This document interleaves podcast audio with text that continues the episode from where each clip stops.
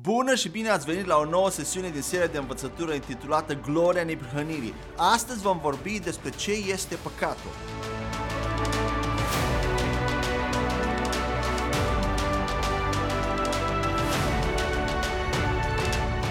Suntem încă în al doilea mare capitol în această serie de învățătură intitulat Curățarea de păcate a conștiinței și în această sesiune vom încerca să definim conceptul de păcat, în special în Noul Testament. Acum că am definit neprihănirea, suntem într-o poziție mai bună la acest moment de a defini păcatul prin comparație cu neprihănirea într-un mod mult mai holistic.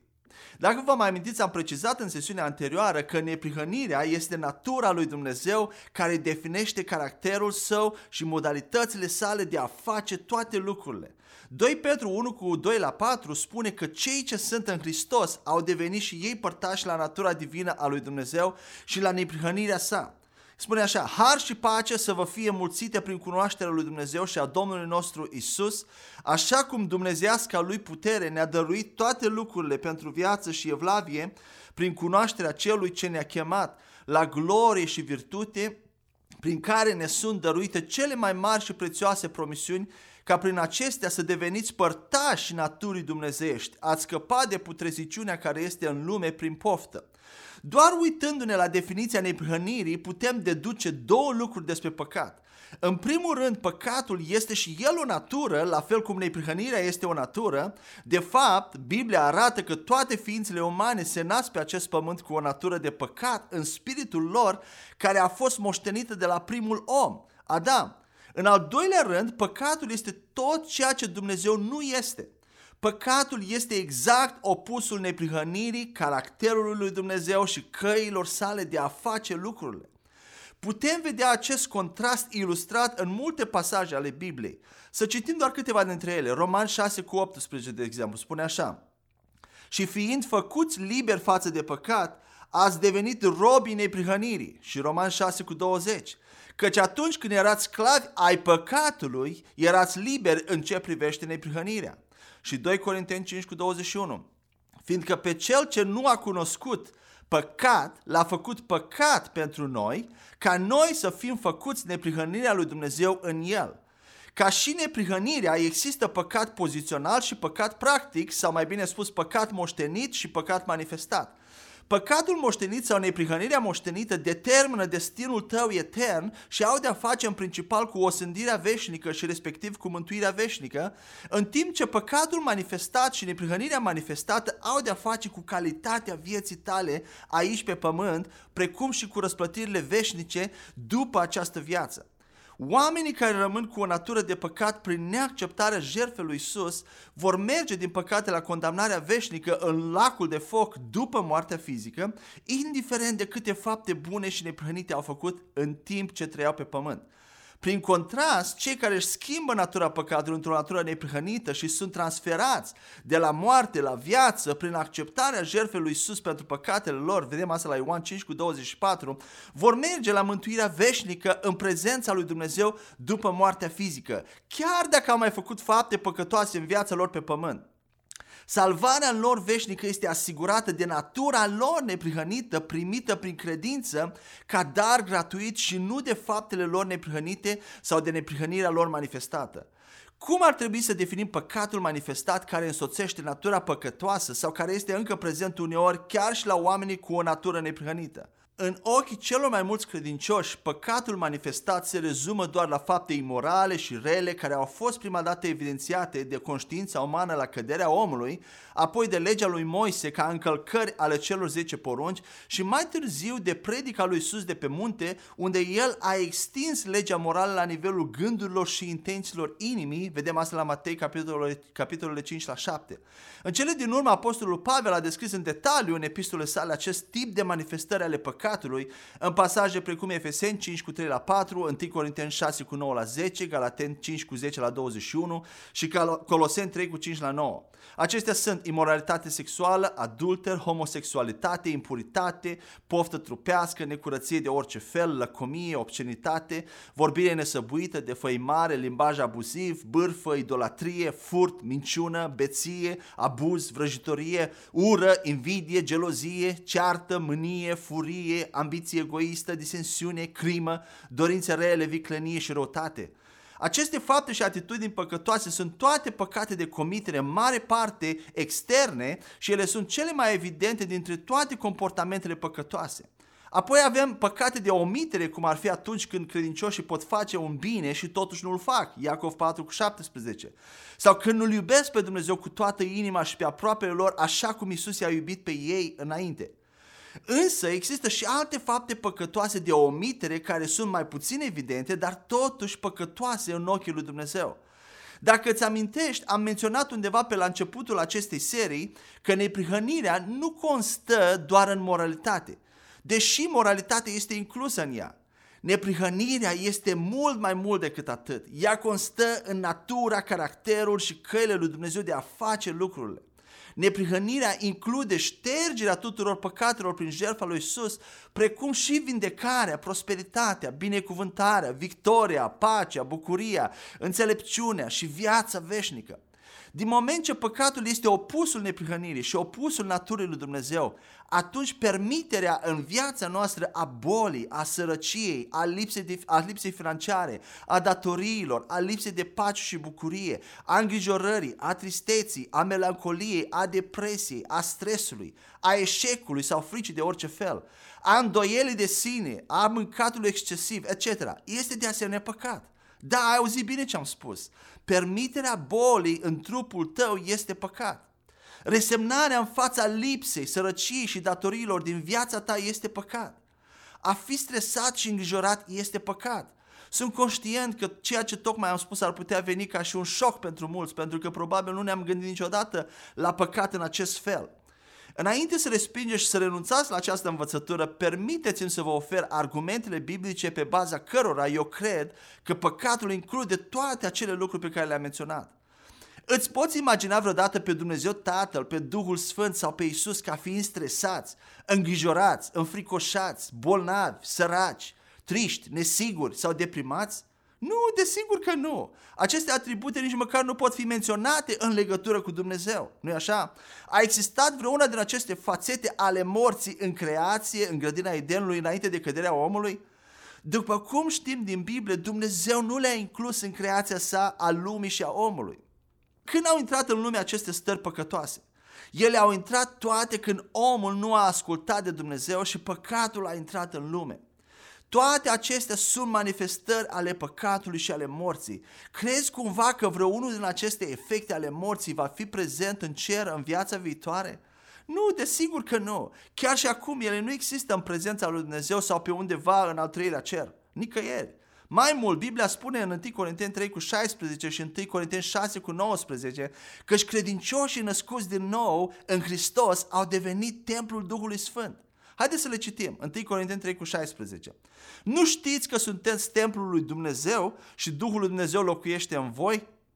1 Corinteni 6 cu 19. Ce? Nu știți că trupul vostru este templul Duhului Sfânt care este în voi pe care îl aveți de la Dumnezeu și voi nu sunteți ai voștri? Dacă ne uităm în Vechiul Testament și ne gândim la cortul întâlnirii sau la templele fizice ale lui Dumnezeu care au existat, a fost vreodată permisă în ele vreun fel de pângărire sau necurăție? Nu, nimic de acest fel nu era permis. Întrucât trupurile noastre au devenit templul Duhului Sfânt, orice întinare a trupului nu ar trebui lăsată să rămână în trup. Boala este o întinare și un defect al trupului, o imperfecțiune care nu ar trebui să fie lăsată să rămână în trupurile noastre. Ca și noi creați în Hristos, chiar dacă ele ne atacă trupurile, boala ne atacă. Să vedem o altă dovadă din Biblie că păcatul include într-adevăr toate aceste lucruri. Roman 14 cu 23 spune că orice nu este din, din sau prin credință este păcat. Mai mult decât atât, Evrei 11 cu 6 spune că fără credință este imposibil să fii plăcut sau plăcută lui Dumnezeu. Acum s-ar putea să te întrebi, să întrebi, credința în ce? Credința în cuvântul lui Dumnezeu sau în cuvântul Harului sau în cuvântul lui Hristos.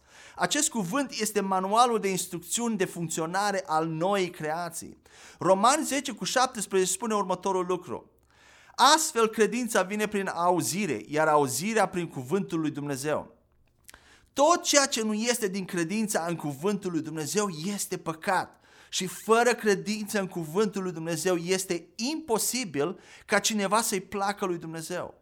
Primul act al credinței în cuvânt este primirea salvării prin har și numai prin credință, Efeseni 2 cu 8 ne spune asta, și intrarea în împărăția lui Dumnezeu. Însă după intrarea în împărăția lui Dumnezeu, tot ceea ce nu este prin credință în cuvântul lui pe acest pământ este păcat acceptarea bolilor și a slăbiciunilor în trupul nostru este lipsă de credință în ceea ce spune cuvântul lui Dumnezeu, că vindecarea a fost cumpărată pentru noi cu sângele prețios al lui Iisus la cruce. Cultivarea stresului și a îngrijorării în viața noastră este lipsă de credință în promisiunile lui Dumnezeu de protecție și de resurse, de binecuvântare. A fi fricos sau nesigur este lipsă de credință în dragostea lui Dumnezeu. 1 Ioan 4 cu 18 spune că dragostea perfectă alungă frica. Când știi cu toată ființa ta că Dumnezeu te iubește și că El este mereu de partea ta, nu te temi de nimic. A fi înfricoșat în orice fel și a fi conștient de dragostea lui Dumnezeu nu pot coexista împreună.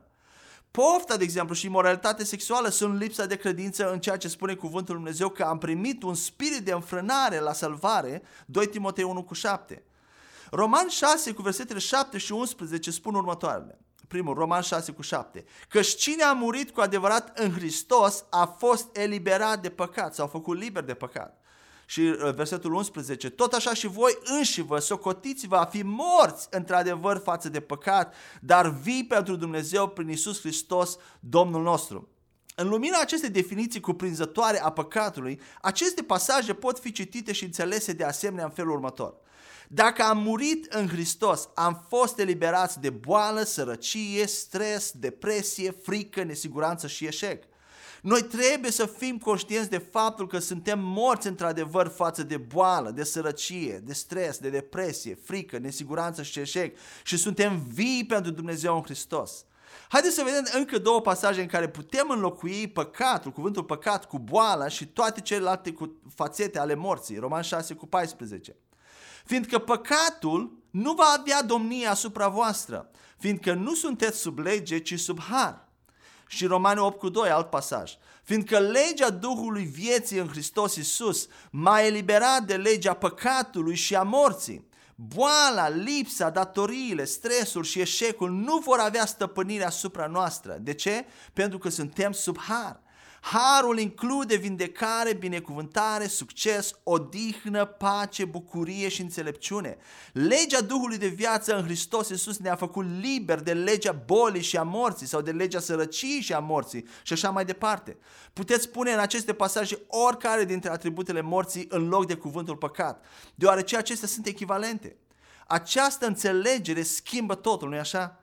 Cu siguranță a schimbat totul pentru mine. Mi-a întărit determinarea și hotărârea de a eradica boala, lipsa, stresul și îngrijorarea din viața mea cu orice preț, deoarece aceste efecte ale morții sunt ilegale pentru credincioși în Hristos. Deși boala, sărăcia, stresul, îngrijorarea și frica sunt considerate o parte normală a vieții de cei mai mulți oameni, ele nu sunt deloc normale pentru creștini. Noua creație în Hristos nu este doar o ființă umană obișnuită, ci o ființă supranaturală. Acum, prin includerea tuturor manifestărilor naturii păcătoase ca boala și sărăcia în definiția păcatului, putem avea acces la noi perspective și asupra, comport- și asupra comportamentelor și dependențelor noastre păcătoase pe care ne concentrăm așa de mult. Prima concluzie constă în faptul că Dumnezeu nu este ofensat, mâniat sau supărat de comportamentele noastre păcătoase în același mod în care El nu este ofensat atunci când suntem bolnavi sau în lipsă. El nu mai poate fi mâniat din cauza păcatelor noastre, faptelor noastre păcătoase, pentru că toată mânia Lui pentru ofensele noastre a fost revărsată odată pentru totdeauna asupra lui Iisus Hristos la cruce. Comportamentele noastre păcătoase nu schimbă inima de dragoste a lui Dumnezeu față de noi. La fel cum boala și lipsa nu schimbă inima lui față de noi, nu-i așa? Comportamentele noastre păcătoase ne fac să suferim noi și ne distrug în același mod în care boala și lipsa aduc suferință. Mai mult, binecuvântările noastre nu sunt afectate în niciun fel din partea lui Dumnezeu de faptele noastre păcătoase, pentru că El nu le acordă în timp acele binecuvântări în funcție de nivelul nostru de sfințenie, ci El le-a dat deja pe toate gratuit în Hristos. Nu în ultimul rând, siguranța noastră eternă a mântuirii nu este afectată de faptele noastre păcătoase, în același mod în care nu este afectată de boală și de lipsă. Aceasta nu înseamnă că Dumnezeu nu este întristat atunci când facem fapte păcătoase. El este întristat. În același mod în care El este întristat atunci când suntem bolnavi, în lipsuri financiare, deprimați sau stresați. Conform Efeseni 4 cu 30, Duhul Sfânt este întristat de păcat.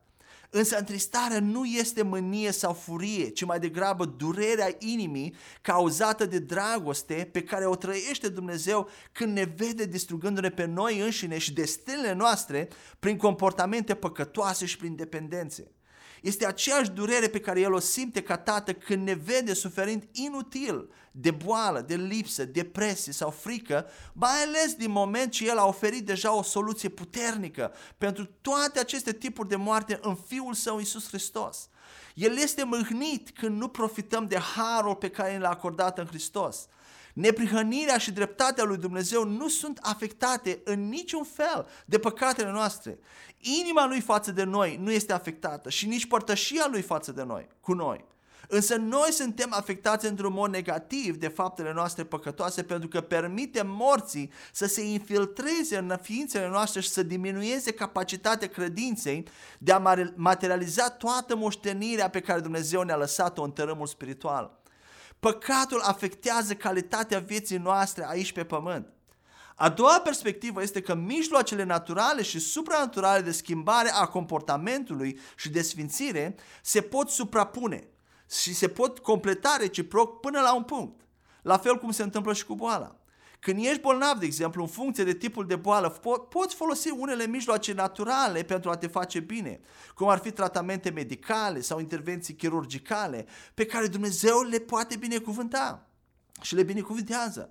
Aceste metode pot remedia diverse probleme de sănătate, fie temporar, fie permanent, însă există și o cale mai bună, o modalitate supranaturală de vindecare, numai prin credință și har, care nu intră neapărat în conflict cu căile medicale naturale și nici nu le anulează dar care este de asemenea eficientă în vindecarea bolilor incurabile și a oricărui tip de afecțiune trupească la care lumea medicală nu are soluții, cum ar fi cancer, sida, diabet, orbire, surditate, infertilitate și diverse alte condiții. Când ne confruntăm cu aceste situații imposibile, nu avem altă opțiune decât să ne punem credința, nu doar speranța, pur și simplu în cuvântul lui Dumnezeu despre vindecare, cu perseverență și răbdare până când vindecarea divină se manifestă în trupul nostru.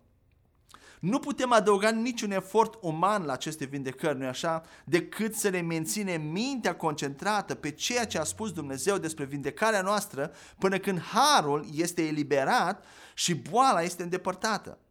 La fel, când vine vorba de fapte și comportamente păcătoase, unele dintre acestea pot fi schimbate prin mijloace naturale, prin propriile tale eforturi. Deși această schimbare nu este întotdeauna garantată pe termen lung. Cea mai eficientă modalitate de schimbare și sfințire de lungă durată este harul prin simpla credință, mai ales când vine vorba de tot felul de dependențe și domenii din viața ta în care ești slab sau în care te lupți de mult timp. Vorbesc despre acele domenii în care ai încercat tot ce ai știut ca să fii liber, fără nicio victorie semnificativă și permanentă. Acele domenii în care te simți fără speranță și simți că nu vei putea fi niciodată liber. Așa cum nu poți face nimic în legătură cu o boală pentru care nu există niciun remediu medical, ci doar să crezi în puterea crucii, la fel trebuie să abordezi sfințirea ta. De cele mai multe ori ne grăbim să încercăm să, să ne schimbăm pe noi înșine moral, deoarece simțim că mijloacele și deciziile pentru a deveni mai buni sunt ușor accesibile și la, la dispoziția noastră imediată. Și nu insistăm să învățăm cum să folosim mijloacele credinței pentru a elibera harul în acele domenii care să producă schimbări supranaturale de durată. Mulți oameni se bazează pe voința și hotărârile lor puternice, pe rezoluții, pentru a corecta defecte morale sau vicii, care pot fi, aceste rezoluții pot fi eficiente pentru o perioadă de timp, dar implică efort uman și este o zbatere pentru rezultate pe termen scurt de cele mai multe ori. Soluția mai bună și dată de Dumnezeu pentru orice schimbare de comportament este credința și perseverența în har. S-ar putea să nu vezi rezultate imediate ca atunci când folosești voința, de exemplu, deoarece este nevoie de timp pentru ca credința și convingerea ta să crească în cuvântul lui Dumnezeu. Dar odată ce harul este eliberat, schimbarea, acea schimbare este fără efort. Voi avea mai târziu un capitol separat despre sfințire, dar am vrut doar, doar să ating puțin aici această nuanță subtilă din viața noastră de credință. După ce ați auzit toate aceste lucruri despre conceptul de păcat, puteți începe să pătrundeți cât de departe am deviat ca și trupa lui Hristos de viața pe care Dumnezeu a intenționat-o pentru noi credincioșii să o trăim aici pe pământ? Visăm și ne concentrăm atât de mult pe viața de după moarte încât ne scapă și trece pe lângă noi viața pe care ar trebui să o trăim aici pe pământ în deplină neprihănire. De asemenea, puteți vedea cât de imposibil este pentru noi credincioși să încercăm să trăim neprihănirea prin propriile noastre eforturi? Umblarea în neprihănire este o lucrare supranaturală care necesită credință. A trăi neprihănire nu înseamnă a te lupta și a te zbate, a te concentra conștient asupra modului în care să fii mai bun din punct de vedere moral sau de a face cât mai multe fapte bune. Din această cauză, singurul tip de viață plăcut lui Dumnezeu este acela trăit prin har și prin credință. Pentru a trăi prin credință în mod regulat, trebuie să ne expunem cât mai mult posibil la cuvântul lui Dumnezeu, să medităm la el, să îl declarăm cu gura noastră și să ne rugăm în limbi până când procesele noastre mentale, viața gândurilor și emoțiile noastre sunt atât de modificate și acordate la Duhul Sfânt, încât harul și puterea curg prin noi în mod continuu și ne fac să umblăm în neprihănire inconștient și fără efort. Ne vom opri aici astăzi și sper că acest mesaj ți-a adus revelație, speranță și credință. Dumnezeu să te binecuvinteze și să te ajute să mergi numai înainte și în sus, din glorie în glorie, spre lauda excelenței sale. Amin.